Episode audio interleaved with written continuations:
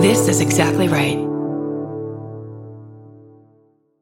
If you're like me, you're always looking for a story to dive into. Whether it's a family drama or a mystery to solve, the key to getting hooked is the details. I need rich visuals and intricate storylines, and June's Journey has that and more.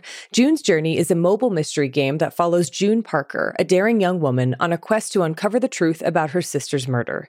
This is your chance to test your detective skills because you'll play the game as June herself. Explore beautifully designed scenes from the 1920s, like lavish estates and gardens, and don't forget to keep an eye out for hidden clues. And if you play well enough, you could make it to the Detective Club. There, you'll chat with other players and compete with or against them. June needs your help, but watch out. You never know which character might be a villain. Shocking family secrets will be revealed, but will you crack the case? Find out as you escape this world and dive into June's world of mystery, murder, and romance. It's all just one tap away. Discover your inner detective when you download June's Journey for free today on iOS and Android. That's June's Journey. Download the game for free on iOS and Android. By the time paramedics removed Brianne Kiner from the ambulance and wheeled her into the ER at Children's Hospital, Suzanne Kiner was doing all she could to hold herself together. Brianne was writhing in pain, and the diarrhea just kept coming. So did the blood. Suzanne was afraid to leave Brianne's side. It looked and sounded like her little girl was dying. Her breathing was rapid. She had deep pain in her chest. Her urine output had practically disappeared. Even her mental condition was deteriorating, and she was slurring her words when she tried to speak. When the hospital transferred Brianne to the ICU for round the clock observation, Suzanne wanted answers. The doctors informed her that Brianne's stool culture had come back and definitely showed the presence of E. coli 0157H7.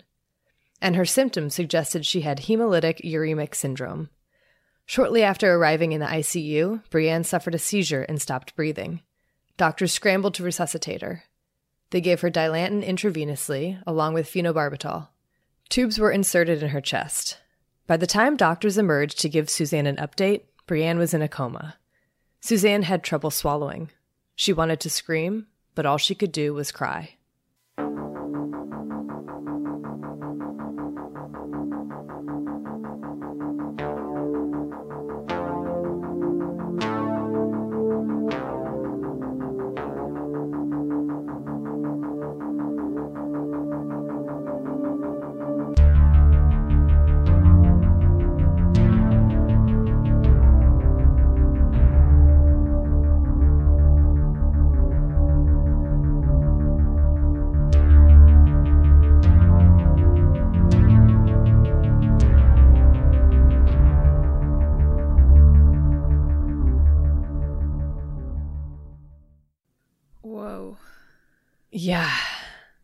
She survive? she did. Phew. Yes.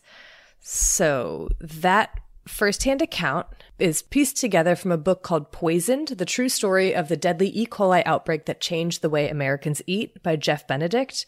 And it's mm. about the outbreak of E. coli 0157 that you're going to hear a lot more about in 1993. And Brianne was one of the children who was infected with E. coli, and she did survive, but she has had a lot of lingering problems because of this infection. Mm. Hi, I'm Erin Welsh, And I'm Erin Allmann Updike. and this is This Podcast Will Kill You And today we're talking about E. coli. E. coli. Do you know I always raise my hands up when I say the disease that we're talking about and no one can see except you? But I appreciate it. Thank you. So, So today's a big one. it it's massive, Erin. I Oh I did not realize that when we were like, let's do E. coli. Yeah, it's like it's well, yeah, we'll get into it. It's Yeah. so big. It's so big. It's going to be a short episode though, don't worry. well, to help us through this episode, I think it's time for quarantinis. I think it's quarantini time. I have my first real quarantini in 11 months, Yay! which feels quite exciting. What are we drinking today? We are drinking the cookie don't. so, and in the cookie don't, it's actually quite delicious. It is. It's really tasty. It is dark rum and chocolate liqueur, amaretto, ice cream, Mm-hmm. ice, chocolate syrup. You blend it Mm-hmm. and then you pour it into a glass that is rimmed with chocolate and crushed cookies. It's so tasty. It's really good. It's so good. it's like too good, I think. Yeah. We'll Yeah. post the full recipe for this quarantini as well as our non alcoholic pussy burrita on all of our social medias and our website so you can drink along with us. Yes. And it's called the cookie don't for reasons that I'm sure you'll go into, Erin. Oh, yeah. We'll talk But- all about it. And I'm sure that everyone here can guess. you can yeah. guess. Yeah. You cookie dough don't. Yeah. It works. It works better if you read it, I think. It does. Like, we didn't think this one through. it's still great. I like it. Okay, so speaking of cookie dough and don'ts and whatever, Erin, should we just get started? I think so. Uh, we have merch. Check it out on our website. Click on merch, etc. Business. Let's do it. All right, cool. We'll take one quick break. If you're like me, you're always looking for a story to dive into. Whether it's a family drama or a mystery to solve, the key to getting hooked is the details. I need rich visuals and intricate storylines, and June's Journey has that and more. June's Journey is a mobile mystery game that follows June Parker, a daring young woman, on a quest to uncover the truth about her sister's murder. This is your chance to test your detective skills because you'll play the game as June herself. Explore beautifully designed scenes from the 1920s, like lavish estates gardens, and don't forget to keep an eye out for hidden clues. And if you play well enough, you could make it to the Detective Club. There, you'll chat with other players and compete with or against them. June needs your help, but watch out. You never know which character might be a villain. Shocking family secrets will be revealed, but will you crack the case? Find out as you escape this world and dive into June's world of mystery, murder, and romance. It's all just one tap away. Discover your inner detective when you download June's Journey for free today on iOS and Android. That's June's Journey. Download the game for free on iOS and Android.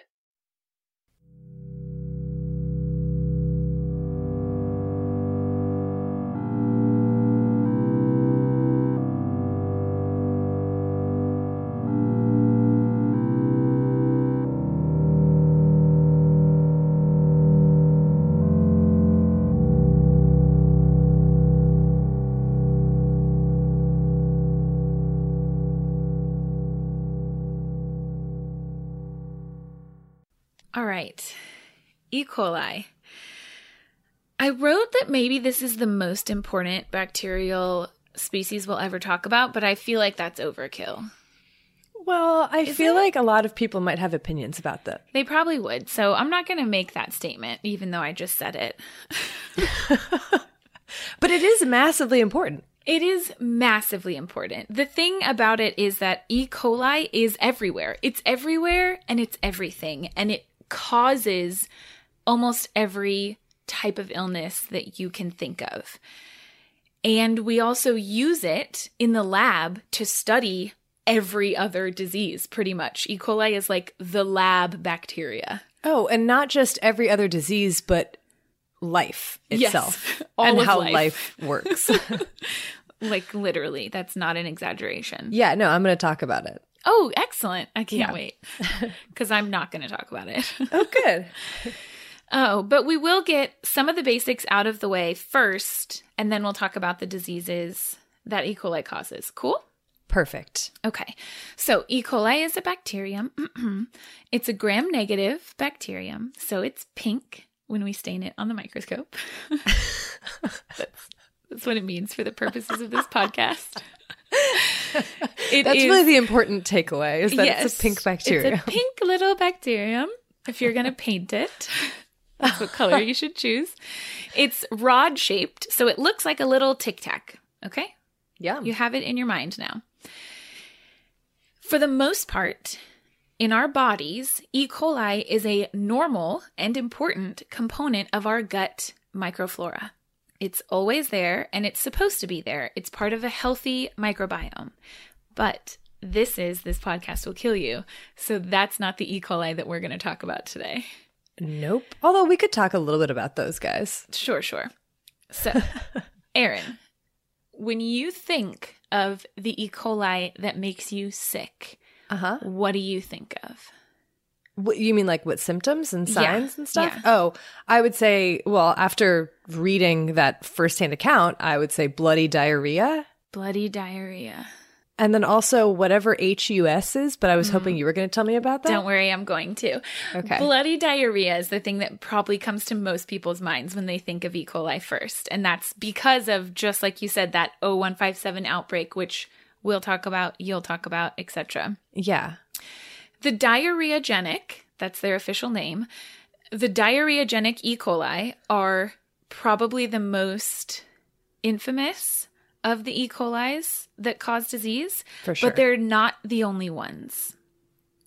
So here's how I'm going to structure this biology section because E. coli is so big.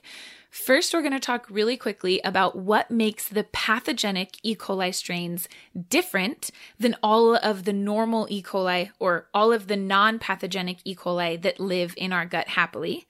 Okay. And then we'll talk about the non diarrheagenic E. coli just briefly, and then we'll talk poop. Cool? Oh, great. I love talking poop. Me too. It's one of my favorite things to talk about. okay. So, the main difference between the E. coli hanging out in our guts happily right now and the E. coli that made that little girl in the first hand account massively sick are what are called virulence factors. Mhm. We've talked about these before, right? I think so. Sure. I think so. Sure. well, if you don't remember what a virulence factor is, it's basically just stuff, things, Yeah, that clears it up. things that a bacteria or a virus or a parasite makes that helps it to cause disease in an organism. So, let me give you some examples. Sometimes virulence factors allow for bacteria to attach to certain cells and colonize a new area in a host that they wouldn't be able to before. Oh, yeah. Okay. Like little Velcro strips. Exactly, Yeah, little perfect. Velcro strips. Sometimes it might be like a capsule, kind of like an armor, that allows it to evade a certain part of our immune response. That could be a virulence factor. It could be an endotoxin that the bacterium produces that also allows it to evade the immune system, or an exotoxin that it produces and sends out into our body and actually causes damage to other cells. Cool? Okay. So, virulence factors are literally anything that a pathogen can make that makes it more virulent, aka makes you get sicker. Cool?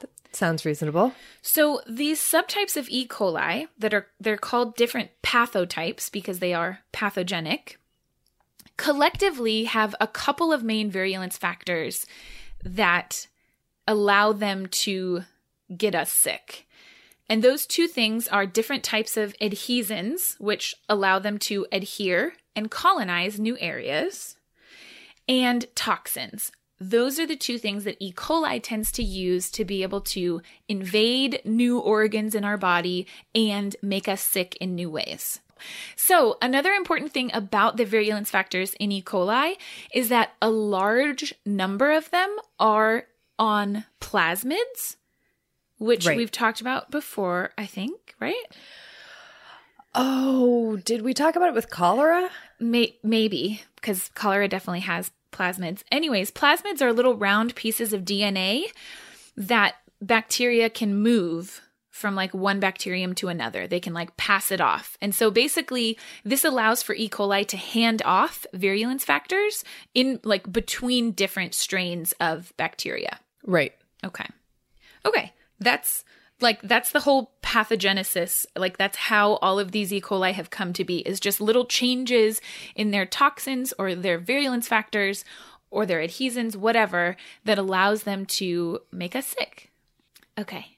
So, what kinds of ways can E. coli make us sick? so many different ways. Yeah. All right. The two main kinds of disease that you can get from E. coli besides diarrhea are urinary tract infections. Oh, yeah. Did you Okay. know that? I think I did know that at one point. I don't know. It feels like a recovered memory. Yeah. So these strains of E. coli are called UPEC. We're gonna so right. many ridiculous acronyms with E. Oh, coli. No, I don't love. I don't love acronyms. UPEC is uropathogenic E. coli. Okay. Okay. They're all like that. They're all like blah blah pathogenic E. coli. They're really easy. So they all end in peck? Yeah, yeah, they're all mostly Great. all. Sometimes they're like hex. We'll you'll see. Heckin' E. coli. Heckin' E. coli. that was funny. You sound surprised. I liked it. It was good. Okay, so the UPEC, the uropathogenic E. coli, are strains of E. coli that are really good at attaching to our urinary tract walls. Okay, so they have adhesins that allow them to do that, and they are the most common cause by far of UTIs. So that means yeah. like okay. right? Like 80% of UTIs or something like that are caused by E. coli. And if you don't know what a UTI is, uh, the symptoms generally are things like burning on urination, increased frequency, meaning you have to pee way more often than normal, or urgency, where you're like, if I don't pee right now, I'm going to pee my pants. So that sounds a lot like gonorrhea, Erin. how, how are people going to distinguish between the two? So another thing that UPEC can cause Gonorrhea? is prostatitis. No, but it is prostatitis, and gonorrhea is another common cause of prostatitis. Actually, so that's if it goes up the urethra far enough to invade the prostate. But then this these strains of E. coli can actually keep going up, and then can also cause like pyelonephritis, which is kidney infections as well, which is Oh, you can imagine more serious than only an bladder infection. Okay. So we covered three already. We've got bladder infection, kidney infection, prostate infection, all from UPEC. Then we have the MNEC. Hmm? I don't know if you're supposed to say it like that, but these are the meningitis associated E. coli. Ooh, that's right. Yeah. So this is one of the most common causes of meningitis in neonates, so tiny Okay. babies. Okay. It can also cause meningitis in adults, but it's much less common compared to other causes. Why? I think that just other bacteria are better at colonizing the meninges. And so you'd have to be pretty sick already or have a route of entry. So these strains of E. coli are associated mostly with meningitis following like a neurosurgical procedure in adults. Oh, okay. Okay. Okay. Yeah. But what's really scary is that in neonates, this type of E. coli infection has a fatality rate of like 15 to 40%. Wow. Yeah, it's really it's really gnarly. And it's also an extremely common cause overall adults and children of bacterial sepsis. So bloodstream infections. Right. And that can actually be from any strain of E. coli, not only the UPEC or MNEC strains. You can have any any way that E. coli can get into your blood. Once it gets there, it's pretty good at establishing an infection.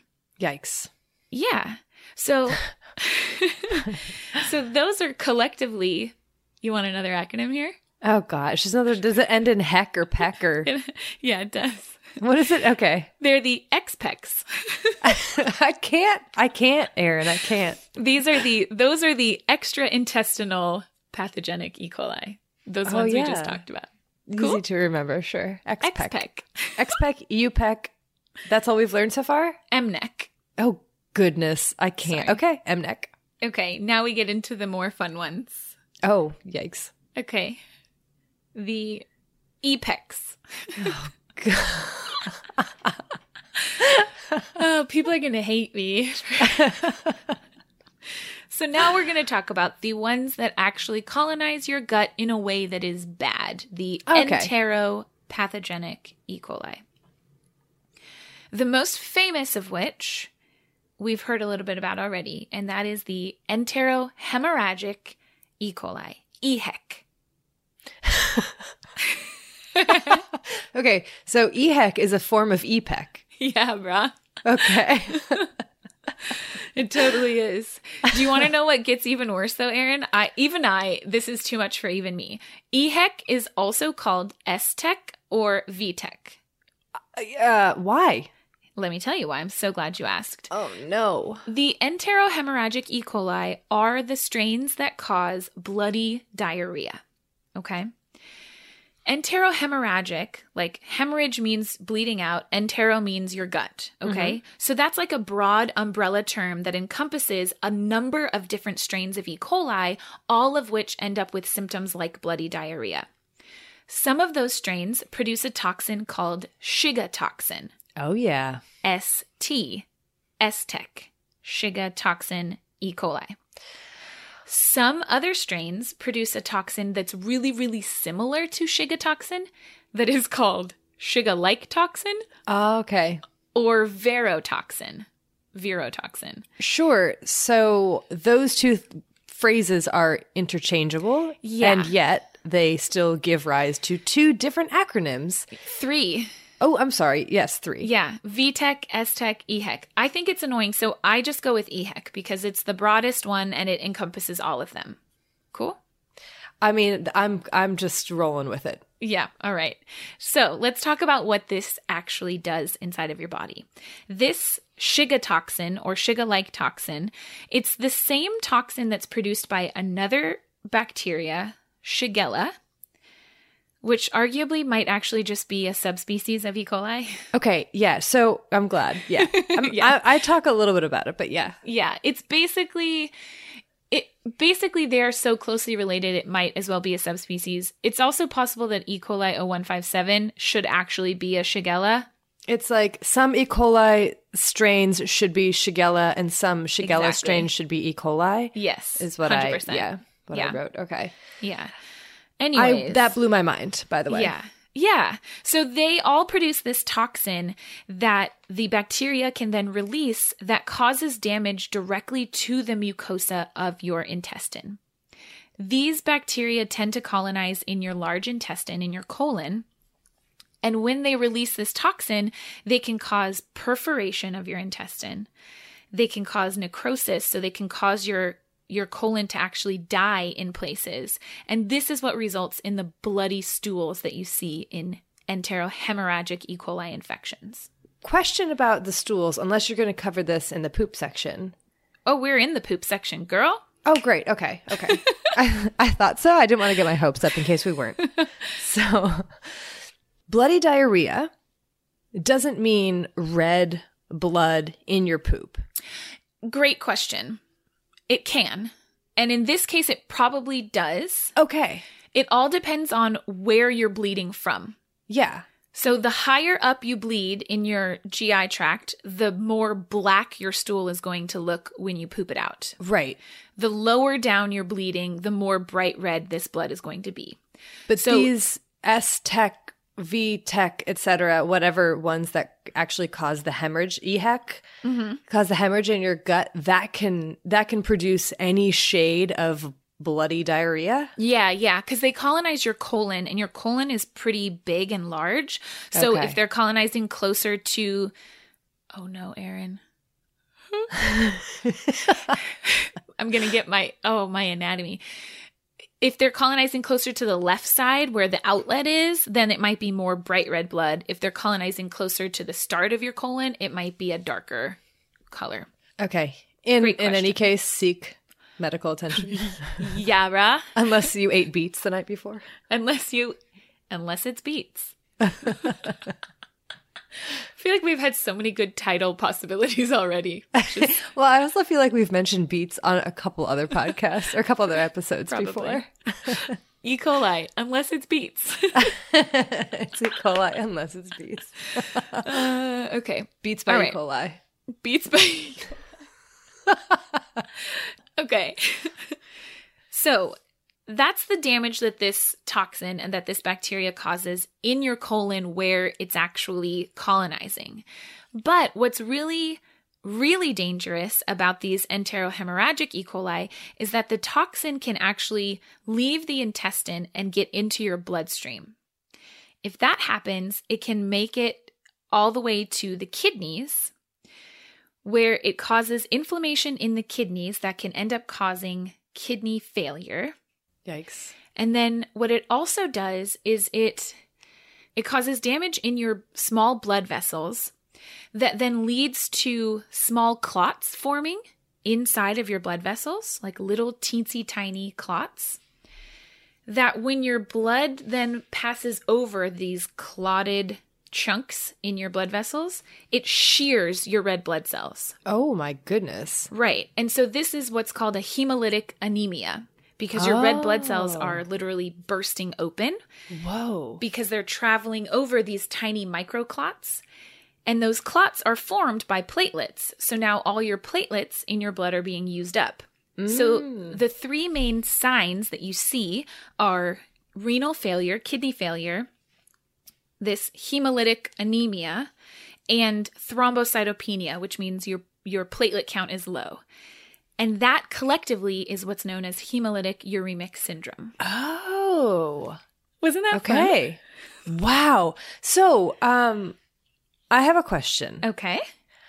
How does it does it benefit E. coli to produce this toxin in terms of their replication or in terms of their ability to colonize new areas? Like why do they why do some strains produce this toxin and some don't? Does it give them some sort of fitness advantage? That's a really, really good question. I don't fully know the answer to that, but what I can tell you is that a lot of these strains of E. coli, especially like 0157, are naturally found in the guts of ruminants like cows and sheep. Okay. So I wonder if it provides a fitness advantage in those environments in some way. Hmm.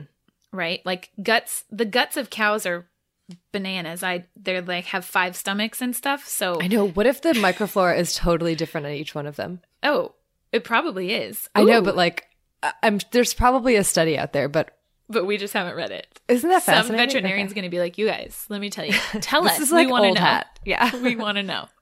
That's a really good question, though, um, because yeah, the toxins are expensive for bacteria to produce. So Right. presumably, in some way, it has to be. You would think because these strains are so prevalent, you would think that yeah, it does cause some kind of fitness advantage, probably. Great question. So yeah, that's uh that is the enterohemorrhagic E. coli's. The most famous of which is E. coli 0157. H7 specifically. I, let's just call it 0157. That's what I do for most yeah, of it, yeah. yeah. um, this is what causes outbreaks very often, um, but it also causes tons of infection across the globe and in the U.S. that isn't outbreak associated. So we actually often never know what the source of infection is. But in general, you get sick between one and three days. You'll start having this diarrhea that's often bloody within one to three days after exposure, although it can be as long as 10. And about 5 to 10% of people that get infected with EHEC will end up getting hemolytic uremic syndrome. Wow, I didn't know it was that high. The thing is, that number varies a lot based on age. So in kids, it's potentially even higher, especially in very young children. But in adults, that number is quite a lot less. So on balance. Um, yeah. So that's the enterohemorrhagic. There's one last kind of poop that I'd like to talk about before we're Oh. done here. Wonderful. So there's another strain of E. coli called E. tech. this is the Do we not talk about ETEC already? nope, nope, we haven't. We've had EHEC and now we have E. tech. Extraterrestrial E. coli. Very, very good guess. So close. Enterotoxigenic. Okay. Okay. So, entero So toxigenic. yeah. It Didn't has a toxin and it's in your gut. and it's job. somehow different than Shigella or than Shiga toxin. Yes, exactly. That's exactly right. This is another kind of toxin, and specifically, this type of toxin is more similar to a toxin produced by Vibrio cholera. Oh. Yeah. So it's not the same toxin, but it's very similar. So you can imagine that the diarrhea that you have with this type is more similar to cholera diarrhea, which is what, Erin? Rice water stool. Exactly. So this is a watery diarrhea, not a bloody diarrhea. Okay? Is that cool? Uh, yes, I mean, cool is maybe not the word I would choose. I think it's pretty cool. I mean, it's actually not cool because ETEC, as it turns out, is the cause of what's often called traveler's diarrhea. Oh. Yes, that's ETEC. Um, which what that means is that ETEC is an extremely important cause of diarrhea in children in developing countries. So mm. second only to like rotavirus and probably up there in competition with rotavirus for the most important diarrheal disease Okay. in the developing world. So, it's a huge cause of morbidity and mortality, and it's a watery diarrhea. So, it's not bloody, but you're losing so much water that you then can end up dying from dehydration. Right. Okay. There are other enteropathogenic E. coli's. This is too big of a topic. I know. We're not going to talk about them because, quite honestly, we don't know as much about them and we don't have time and etc. Um, if you want all of the nitty gritty details of all these different pathotypes, there was a great Nature review from 2004 that I read that goes into way too much detail, and that will be posted on our website. So Great. that's the biology of E. coli, Erin. Beautiful. Thank you. Thank you. I made it myself. So tell me, how the heck did it get here? Where did this thing come from? And why do some strains just want to kill us? Oh, great questions. First, let's take a little break.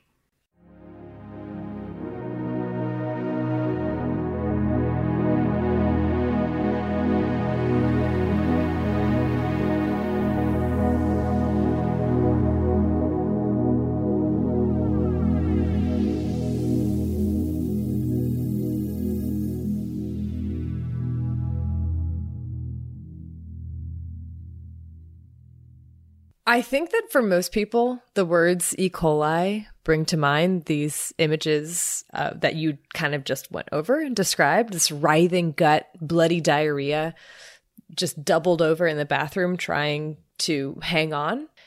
And a smaller subset may also think of E. coli's role as a model organism in the lab. That's what I think of, if we're being Yeah. honest. Have you worked with E. coli before in the lab? Um, yes, I used it during my master's a lot, and also because we use it as a water quality indicator. So Right. I've worked with E. coli a lot actually in the past. Yeah. yeah, It's a, it's a stinky colonizer. Mm, yeah. Does not smell good when you create those big cultures. It smells so bad. It's really bad.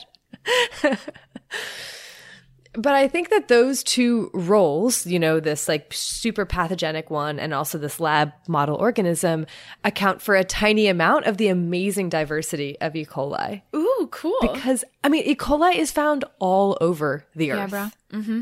Oh, yeah. Inside people and animals and stuff, and also outside of them. Which is why it makes for a terrible water quality indicator. Right. Yeah. I was actually, huh. Good point. Yes, thank you. And also, they're incredibly numerous. So, mm-hmm. Carl Zimmer estimated in his book about E. coli, which was great, by the way, he estimated that there are about 100 billion billion E. coli on Earth, which is not a number I can comprehend. And I don't know if anyone can comprehend it, please let us know. These bacteria are among the top, if not the very top, most studied organisms on the planet. Mm-hmm. Research on E. coli has led to Nobel Prizes, to genetic engineering, to insights into evolution and cellular biology, how genes work. And there could really be an entire podcast series on the contributions of E. coli to our understanding of how life works. So let's start at the beginning. And to do that, we have to go so far back, so, so far back before humans were even humans. Yes. Because E. coli has been with us for as long as we've been a species and way before, and probably caused occasional foodborne illnesses during that long relationship. But until microscopy and microbiology emerged, it's hard to pinpoint exactly what might have caused the fatal diarrhea of this of this or that person and be able to conclusively say that it was E. coli. Mm-hmm. So this is more this history is less these are the pandemics of E. coli and more yeah. More you're about to find out. so humans first learned about the existence of E. coli when in 1885 a German pediatrician named Theodor Escherich, which did we even say Oh my god, no, because do you know what? I can't pronounce it and I didn't want another Giardia situation. Well, okay. E. coli Escherichia. Escherichia. Escherichia. Escherichia? I have never attempted to pronounce that word in my life. I don't, I mean, I've tried to do it, but I don't, I mean, it's an attempt, of course. But I remember my micro te- my micro professor in undergrad saying that one of his friends, who was also a microbiologist, gave their daughter the middle name of Escherichia because he thought it was so beautiful. Wow, weird. Yeah. Anyway, okay. So anyway, Theodor Escherich was looking at baby poop under the microscope and noticed a bunch of rod-shaped bacteria. And he the reason he was looking at baby poop is because he had been waging a full-on war against diarrhea, believing it to be one of the biggest killers of infants under his care, and he was right. Totally trite. Yeah. Yeah. For sure.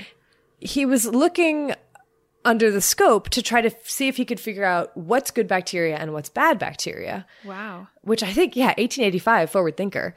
Yeah. And so he would look for bacteria in both healthy and unhealthy children and say, okay, what can I find in just the unhealthy ones versus what do I find in both? Mm-hmm. And he found E. coli in both. And so he didn't really consider it to be that interesting of a finding. But he published it anyway, and absolutely no one took note of it. Shocker. right. And the original name, which was much easier to pronounce, was Bacterium coli communis. so common bacteria of the colon. Wow. Yeah. But seven years after his death, uh, in 1918, scientists renamed it after him.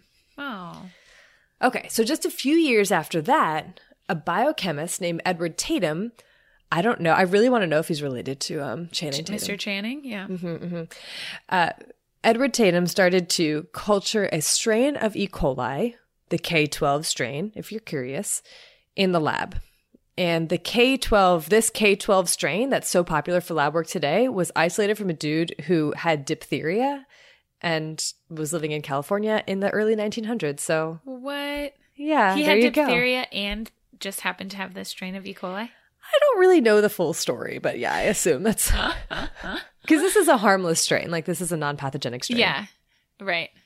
So Tatum had recently gotten super interested in the very new field of genetics because this is the early 1900s. And he had actually worked with Thomas Hunt Morgan and George Beadle, which like two of the biggest pioneers in the field. And up until this point of time, genetics had mostly been studied using things like fruit flies and bread mold, which were more complex in some ways than bacteria, particularly in that they had sex, like mm-hmm. gene exchange, or were known to. Tatum wanted to see whether bacteria like E. coli also followed the one for ev- one gene for every enzyme rule that had been the pattern he discovered in mold. And he chose E. coli because it has very few requirements in the lab, grows mm-hmm. rapidly, and produces visible colonies, which is useful for monitoring what exactly is going on. And he blasted E. coli with x rays, managing to produce a few mutants, Awesome. which gave this huge indication bacteria have genes. Because if you blast something with X-rays and then there are mutations that happen and there are differences in the in the bacteria after that, then that shows that these things have changed based on how they Right. Their On their DNA has been affected. Yeah. That was a huge finding. But did that matter that much? Did the fact that bacteria had genes matter that much if the bacteria couldn't reproduce sexually? Mm-hmm. Yeah. And so, from these findings, another guy named Joshua Lederberg, who was 21 years old, I just Oh wanted to say God. this. Yeah, I know. Ugh, that hurts. Don't tell me that he got like the Nobel Prize. oh my. he, he did. okay, so Joshua Lederberg decided he would look for bacteria sex. So he was just convinced that people weren't looking hard enough. And he found it. So he found E. coli mutants could exchange genes somehow. And from this monumental discovery that led to basically the amount of research is un you can't count No. the number of like findings or new laws of biology or whatever, all these discoveries. These three dudes, so Lederberg, Tatum, and Beadle, were given the Nobel Prize in 1958. And he was 21. He was 21, not in 1958, but he was 21 when, When he, he discovered bacteria sex. Yeah. Shoof. Well, too late I mean, for me it's then. great. No, come on. Come on. It's never too late. It's never too late. no, that's true. It's not. Studying E. coli would lead to other huge advancements, such as discovering that viruses had genetic material, which was learned by looking at the bacteriophages of E. coli. It would also help to show conclusively that genes are made of DNA, which overturned the long held hypothesis that DNA was made of proteins. Oh. Mhm. And it even helped to reveal the structure of DNA in what apparently is known as the most beautiful experiment in biology. And I'm not going to get into the details of it, but it has to do with like nitrogen of different weights and lots of centrifuging. If you want to know more, read the book Microcosm by Carl Zimmer. Okay. It keeps going though. E. coli also helped to show how DNA was made up of codons and how these codons matched to certain amino acids. By studying E. coli, scientists were learning about the rules that govern life itself and Yeah. even what it means to be alive. Oh, it's amazing. Yeah, It's dude. amazing. E. coli has thousands of genes, and scientists have a pretty good idea, if not exactly the idea, of what each of those genes do. Basically, you knock a gene out and you see what happens. And by fiddling with these mutant varieties of E. coli, researchers also figured out that genes can be turned off and turned on, and that they don't work in isolation but are rather connected like a circuit board. E. coli has been subject to the whim of so many researchers who wanted to see if it could be grown at extremely high temperatures, or super low levels of food, or infected with tons of viruses. And what the scientists observed over and over again was evolution at work on a time scale that no one had thought was possible, even though now it kind of maybe seems obvious. Antibiotic resistance and all that. Exactly, yeah. Yeah. E. coli was used in genetic engineering starting in the 1970s when it caused quite a stir. And now no one thinks twice. Uh, but people started using it for insulin production, which led to this huge industry, which was fueled initially by controversy and then by demand. Doctors sometimes would give, or still give, I don't know, you tell me, a strain of E. coli called A034 86 to premature infants that don't have fully formed intestines because it helps them protect against na- nasty gut pathogens. I don't know if they still do that, but that's genius. Because babies get colonized with E. coli in like minutes, like Oh, after yeah. birth. It's amazing. It's amazing. And some of, so this this particular like helpful strain or whatever, some of its genes code for things that directly fight the weapons of strains like O157. Stop it. Yeah, Oh this is like a total role reversal. Usually you're the one that's telling I me about love these strain differences. I love it. Okay. Okay. Just a couple more cool bits about E. coli before the history of the pathogenic one. The poop. Yes.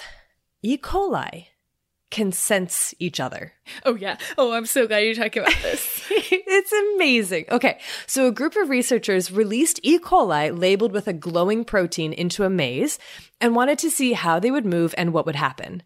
And at first, so you could trace these individual cells, right? Oh, my god. At gosh. first, everything was random. But then, eventually, the researchers saw a pattern emerge.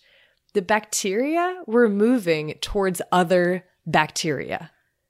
And soon there was this giant cluster of E. coli just hanging out. Okay, so it turns out you're doing a very happy dance. I like I it. am.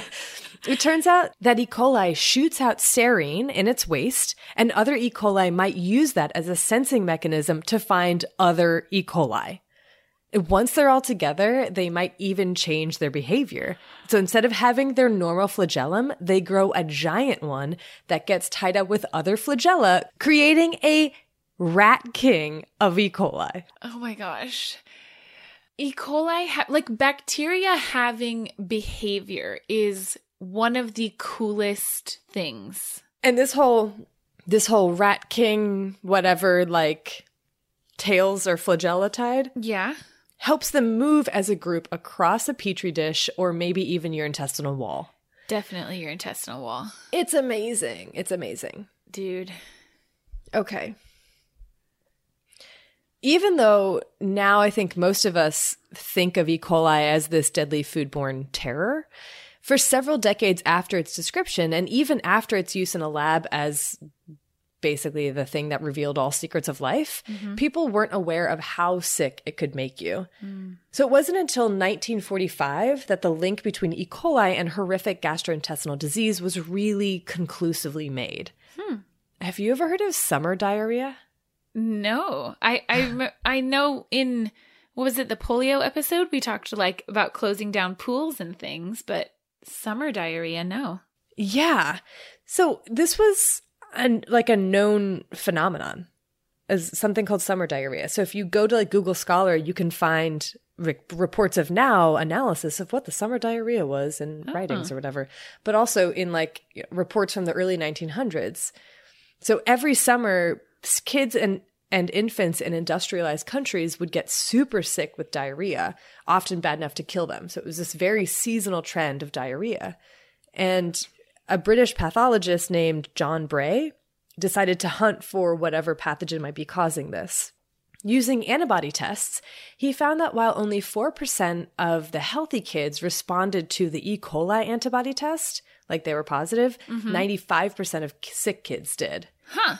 And so then he went, he would go on to describe this strain and several more that were pathogenic to humans. Interesting. Okay, so now here's the part that you've probably been waiting for, maybe? Yes. I don't know. Definitely. Maybe you've enjoyed all of this? I have enjoyed all of this. Okay, good.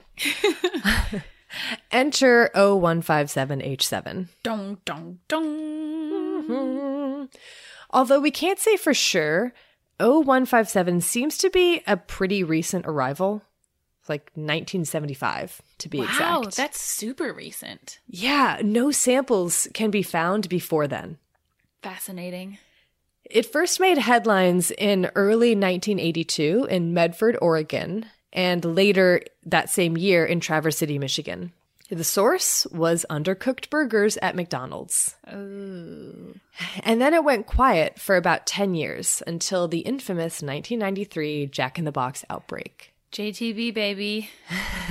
I've never had Jack in the Box. Do they not have it out, out here? Out east? No. Or oh. like, I don't know, past the Mississippi River. Oh, interesting. Yeah, JTB, man. There have been dozens of O157 outbreaks all over the world since its first appearance. And I could probably go into each one of them to talk about the source of infection and the lessons learned, but I'm just going to focus on the 1993 Jack in the Box outbreak in the Western US because this is probably the most famous foodborne or E. coli outbreak in the US. It's pretty. It's massive. Everyone still talks about it. Yeah. I mean, it put E. coli like in oh. as a popular phrase or as right. like a known phrase yeah. to people. Yeah. Totally. It resulted in landmark personal injury lawsuits, increased oversight of food production, and widespread public awareness of this deadly pathogen, which, you know, burgers used to be safe before this, maybe some worms. Yeah. It started around Christmas 1992 when six year old Lauren Rudolph was rushed to the ER in San Diego after having bloody diarrhea. After a few days of battling the illness, she passed away. Ugh. And in January 1993, doctors at Children's Hospital in Seattle started noticing an unusual number of kids with hemolytic uremic syndrome, which is that thing you described. Yeah. And this set off some alarm bells because you don't really see that number of cases very often. It's not it's it's it's pretty rare, right? Yeah. And so the high number of HUS cases, which is the hemo hemolytic uremic syndrome, I'm just mm-hmm. going to call it HUS. Yeah. It pointed towards an E. coli outbreak, but those usually happen in the summer. So where could these cases be coming from? These children weren't connected to one another in any way, like that at daycare or something like that, mm. but there must have been a shared source somewhere. Epidemiologists that were assigned to the case did their thing, asking parents about their lives, their movement patterns, what food they ate at home, where they ate, and eventually a likely culprit emerged Jack in the Box. The nation's, did you know it was the nation's oldest fast food chain? No, I did not know that. It beat out McDonald's by like a couple of months. Huh. Anyway, they they so Jack in the Box had recently been having this big promotion for their monster burger.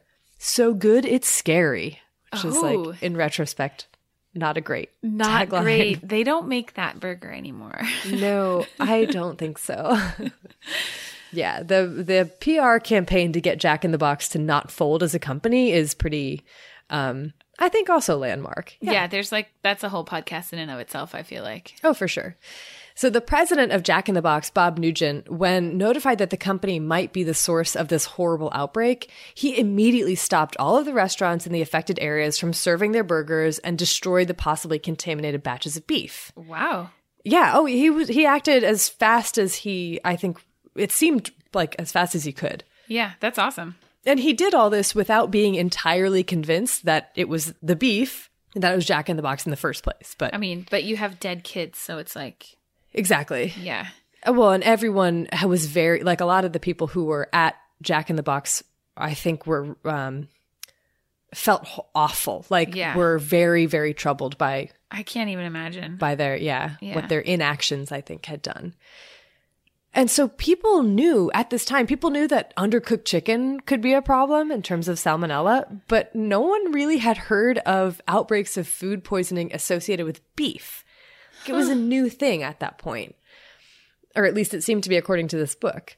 And so even though there had been this E. coli outbreak just 10 years before the Jack in the Box, the one that was uh, in McDonald's. McDonald's, it had gotten quietly buried. And so McDonald's wasn't really named. And so when Washington state epidemiologist John Kobayashi told Bob Nugent, the president of Jack in the Box, that this horrible outbreak affecting all of these kids was likely tied to E. coli contaminated burgers, Nugent was like, what? So even though the contaminated beef had been stopped, it was too late for a lot of people, mostly children. Mm-hmm. By the end of the epidemic, 732 people were infected with E. coli, mm-hmm. 732 confirmed. confirmed. Whoa. All traced back to Jack in the Box restaurants in Washington, Idaho, Nevada, Nev- Nevada. How do you say Nevada? I say Nevada, and I know that's wrong, so I need to say it properly. Nevada. Nevada and California. Yeah, it's a Please problem. leave that in because it's the funniest thing I've ever heard. People, a lot of people say Nevada Nevada. But the way that you went Nevada, Nevada. because I knew it was wrong as soon as it left my mouth. It's embarrassing. oh, God. Avoiding these restaurants wasn't enough, though. One of the four children who died during the outbreak was 17 month old Riley Detwiler, and he contracted E. coli from a friend in daycare who had picked up the bacteria from a burger. There were two other children who died Celina Shribbs and Michael Nole, and all of the kids who died from this outbreak were younger, were six years or younger. Ugh, those babies. Yeah. I can't. Ah. Ugh. Yeah. Even if you were fortunate to survive the initial infection, many people, over 100, experience long term side effects from the infection. Obviously, with so much tragedy and suffering experienced as a result of this epidemic, people wanted answers to questions like how did this happen? And how can we make sure this doesn't happen again? The first question, how did this happen, actually ended up being fairly easy to answer. So in 1993, the federal regulations for the temperature for cooking beef were at 140 degrees Fahrenheit, 60 degrees Celsius. Oh. Okay. However, so 140 degrees, keep that in your head. In Okay. Washington, the state law was actually 155 degrees, 68.3 degrees Celsius. This regulation was, which was different than, than the federal regulation, higher temperature, was put in place by the same epidemiologist, John Kobayashi, that I mentioned earlier. And because he was aware of the danger that E. coli posed. Wow, way to go. He chose 155 degrees Fahrenheit because that was the temperature required to kill E. coli. Whoa. Jack in the Box in Washington was notified of this new regulation, but for whatever reason didn't change their practices. They followed the federal regulation of 140 degrees. Ooh. So, yeah, a lot of the cases probably could have been prevented if they had followed Washington state law. But Jack in the Box argued that they weren't completely responsible for a contaminated product. The screening regulations for E. coli in beef weren't what they are today. Like people didn't really screen that much for them. Dude, or we should have had Matt Komet come on this episode. oh my god, you're right. So what he does. It's so true. Shout out Matt. And so researchers were desperately trying to figure out where the strain came from and how to prevent it from getting into the food supply. And that's something that's way easier said than done because it was found in around 28% of cows and probably that number has like jumped since this book was written. And so basically what happens is that during the slaughtering process, if a cow's colon is cut, that E. coli that's in the gut can then escape and basically all the meat is all blended together. That O like ground together. Yeah. That O157 can travel through literal tons of beef. Yeah. That's so gross. Horrific. Proper cooking will kill the bacteria, but if a few escape, then there you go. And do you know the infectious dose for E. coli is like as little 10? as 10 organisms? I remember that from micro. Yeah. Yeah. So So that's how the E. coli got into the beef. But how do you make sure it doesn't happen again? That's a much trickier issue. And probably because we've had several outbreaks since then, it's obviously tricky. So there there are several stages of food prep that could have been improved. First, there's the beef industry itself. You clean up that process. Maybe don't allow dropped carcasses to be incorporated. Maybe cleaning the floor on which they are dropped. Maybe following a one cow, one burger practice, which isn't what happens. I need to not think about it or I'll never eat another burger again in my life. So well, it's it's it's funny that you said that because that was my exact response when I read this in Carl Zimmer's book. And then the next paragraph is, and if you're vegetarian, don't feel so smug or something Yeah. like that. Like you're not escaping it either because cows poop on crops. And Oh, then the like yeah. most of the outbreak, not most, but a large number of the outbreaks recently have been in lettuce and spinach. Yeah. No or one is cookie safe. cookie dough. We call it cookie like the title of our quarantini cookie don't because raw flour is Right. how people have gotten sick from Yeah. E. coli also. Yeah. Okay. But then there are also these restaurant quality control improvements that could be made. Cooking the beef at the temperature that actually kills E. coli. So this this E. coli outbreak is notable not just because of its size, but because of the changes it led to in the food industry and the government oversight of it. So it really did. It was like a huge, huge deal. And a lot of people who work in food safety are t- today still very unsatisfied by how it's done. And that's kind of a fair point, considering that outbreaks continue to happen. All right. So, you know, back to the whole vegetables are not necessarily safe. There was a 1997 outbreak of O157 in Japan from tainted radish sprouts that made 12,000 people sick. Oh my, what?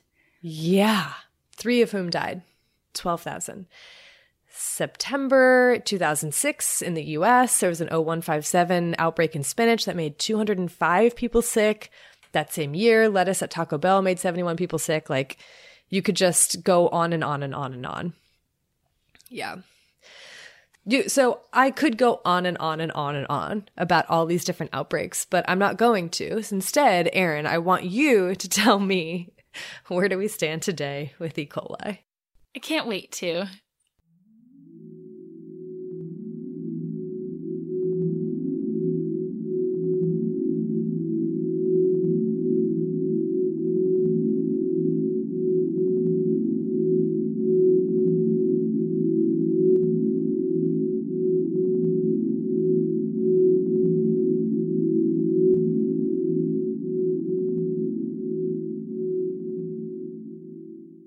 Right.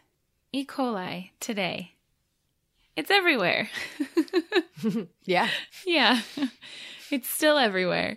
It causes it causes so many different diseases. It's really hard to do an epidemiology section on this because like what where do you even begin? I don't know. Let's start let's start where you left off with the inflammatory bloody EHEC. Foodborne outbreaks. just looking over the last 10 ish years, which is basically where you left off around 2006, 2007, mm-hmm. there have been pretty much between one and four multi state outbreaks of like EHEC, really bad bloody diarrhea E. coli, every year. Wow. Pretty much. And each of these multi state outbreaks, the, the multi state outbreaks are the only ones that are reported like easily accessible on the CDC website. You can go to every state health department and probably find a handful of outbreaks that were just contained to one single state. Mm-hmm. Um, but of these multi state outbreaks, they range in size from like 18 or 20 cases on the low end to over 200 cases on the high end. Hmm. Um, and every year from each of these cases, a handful of people are hospitalized and end up getting hemolytic uremic syndrome. Most years, there aren't any deaths related to this, but every other year or so, there's a bad outbreak and there are some deaths associated with this. So, to put some numbers on that from the last couple of years, so far in 2019, there have been 263 cases in three multi state outbreaks uh, associated with ground bison, oh. also flour. Oh. AKA cookie dough. Ruh-roh. Yep. And ground beef. Of these 263 cases, 50 of them were hospitalized. Nobody died so far in 2019. 2018 was a little worse, although 2019 is not over yet. There were three outbreaks with 290 cases, but 127 hospitalizations. And that's because two of those outbreaks were actually O157. So, oh. Yeah. So these are just all of the EHEC or STEC, whatever you call it, outbreaks. Not all of those are O157. And it turns out that O157 is more likely to cause HUS than some of the other EHEC strains. Just based on the amount of Shiga toxin or what? Yeah, or just the specific subtype of that Shiga toxin. Right? Okay. Yeah. Right. Or sugar like okay. toxin. Um, it's just more likely to end up causing HUS. So the years that you have O157 outbreaks tend to be worse in terms of the number of people hospitalized and the number of deaths. But that's just the outbreaks. From the vast majority of EHEC cases are actually not outbreak associated. They're just individuals who end up getting sick and maybe end up in the hospital. So in 2016, there were over 5,400 cases of EHEC reported. Wow. Yeah. That's like 20 times higher than than the outbreak numbers.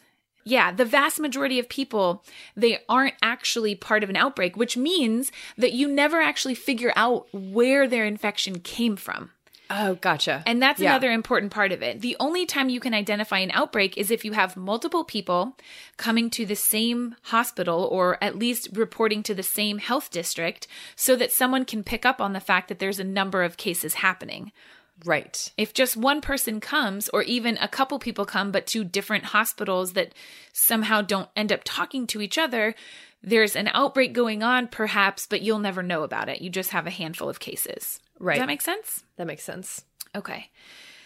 So, yeah. And then, like you mentioned, that happened in the 1993 outbreak, about 10 to 20% of cases can actually end up in what's called like a secondary attack where people pass on that O157 or that EHEC strain to somebody else in a daycare facility, changing diapers, nursing homes, etc. So, yeah, EHEC is gnarly. Yeah. Um, but again, that's not the only E. coli out there. Great. There's the one that makes you have watery diarrhea instead of bloody diarrhea. So let's talk about that one real quickly. Great. Let's let's. So ETEC is what you were mentioning, the enterotoxigenic E. coli is a, a, hugely important cause of morbidity and mortality worldwide, especially for infants and children. So, there's a lot of interest in developing a vaccine for something like ETEC because we're talking millions of children every year that are affected by this and potentially dying as a result of it. There are some candidates in trials that seem promising, but nothing so far is licensed. You're going to see that for all the different things. Okay, great. Yeah. Cool. Uh, the other big type of E. coli is, of course, the uropathogenic E. coli, the UPECs. There's also a lot of interest in developing a vaccine for these because 80% of all UTIs are caused by E. coli, and recurrent UTIs are really, really common. So, Right. getting one UTI puts you at very high risk of getting a second UTI in a short period of time. So, there's a lot of people working on vaccines for the various types of UPECs. Uh, there's not really a lot promising so far, quite honestly. Oh Th- Is there there have- anything promising about this section? no, it ends on the worst note possible. So, Great. yeah. yeah, it's so true. Uh, but yeah, it turns out that UTIs are a massive financial burden. Oh, that makes sense. Yeah, like three and a half billion dollars a year in the US alone is spent on UTIs. Isn't? Three and a half billion dollars. yeah, dude. Well, what about other countries that don't have as outrageous healthcare situation? Oh, Good good point. Good point. But still, it's like 11 million doctors visits in the US every year and 2 million emergency room visits for UTIs Wow. alone. Yeah. Wow. Okay. So even though I think it's I like those numbers. expensive, For understanding more than I do the money. that makes sense. Um so yeah, there but there are a lot of there is a lot of work going on on ETEC, on UPEC, and even on the EHEC, so the enterohemorrhagic E. coli. There are people trying to come up with vaccines for all of these strains, but it, it's proving to be pretty elusive, which isn't that surprising considering how ubiquitous E. coli is and how we have co evolved with it for so, like, literally the entire time that we've existed as humans. I mean, because yeah, also there it's part of our normal microflora, so you'd have to attack it from a different angle. And if you did like the Shiga or Shiga or Shiga like toxin, but because we have vaccines that are based on toxins. Yeah, and that's exactly what most of these vaccines do. They're either component vaccines or they're toxoid vaccines, which are inactivated forms of a toxin, essentially. Um, And so that's exactly what people are trying to do is to target the things that make these pathotypes different than our normal microflora. We just haven't been able to come up with one so far that produces a good immune response in humans to actually be protective, if that makes sense. That yeah. Okay. Yeah. And the other thing that's really scary is that antibiotic resistance is on the rise for E. coli in general, but especially for E. coli that tend to cause uh, sepsis, so bacteremia, bloodborne infections. And those are most common in a hospital setting. They're like very- after surgery. Yeah, they're very common in hospital settings. Um, they can happen also in babies, not just the meningitis, but just bloodborne infections in general. And from what I saw in a paper that I will post on our website, from 2000 to 2009, the rates of antibiotic resistant E. coli have risen about 300% from 2000 to 2009. What? Yeah, 300% rise. It's really bad. And the numbers that I saw were that E. coli sepsis, so sepsis from E. coli, in 2001 was estimated to have caused 40,000 deaths in the US.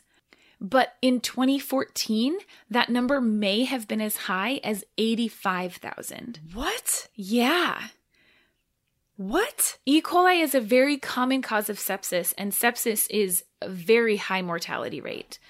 So these are estimate numbers. Right, but, that's so many people. I know, yeah, it's really scary.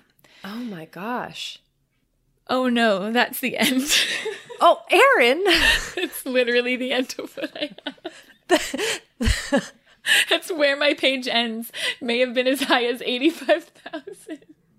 Great. Okay, so good night, everyone. Sleep well. oh my Um, goodness. I'm so sorry. We're sorry. Okay, so not very much good news for E. coli. Yeah, I should have um organized that to be a happier ending, but I mean, we could end it with the happiness that there is so much cool research going on using E. coli in a lab setting to develop other vaccines and cool stuff. Uh, And That's a stretch. maybe things will get better somehow. Yeah. I mean, there's people working on it. There are people out there trying really hard to make these vaccines happen, etc. Maybe looking back, these will be the dark days. Well, they kind of are the dark days, but right right now it's Yeah. pretty dark days. we're in some weird timeline. Okay. Yeah. So, But yeah, that's E. coli.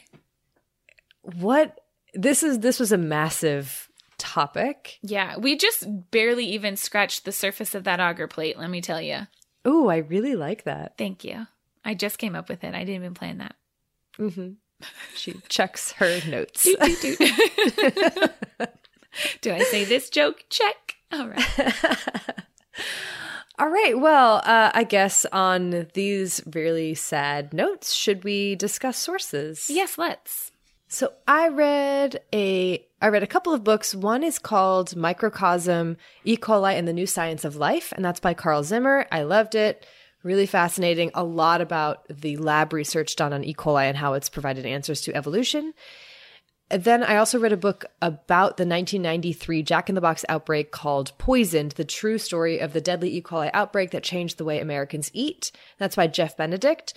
I can't necessarily recommend this book. That's Oh. all I'll say about it. Okay. And then I also watched a New York Times retro report that was like a news study report on the 1993 outbreak. And I'll also post a few more articles that I read. Awesome. I will post all of the articles that I read, which included that really intense Nature Reviews microbiology paper if you want the deets on E. coli pathotypes, and then a bunch of reviews about the current status of various vaccines and things. All of these will be on thispodcastwillkillyou.com under the episodes tab. You can find the sources for this and all of our episodes. Thank you to Bloodmobile for providing the music for this episode and all of our episodes. Thank you to all of you for listening. This is the most fun to make this podcast, and we really love that you love it. Yes. Thank you for allowing us to keep talking at you. It's so fun. and with that, please wash your hands and cook your meat. Dear God, wash your hands, you filthy animals.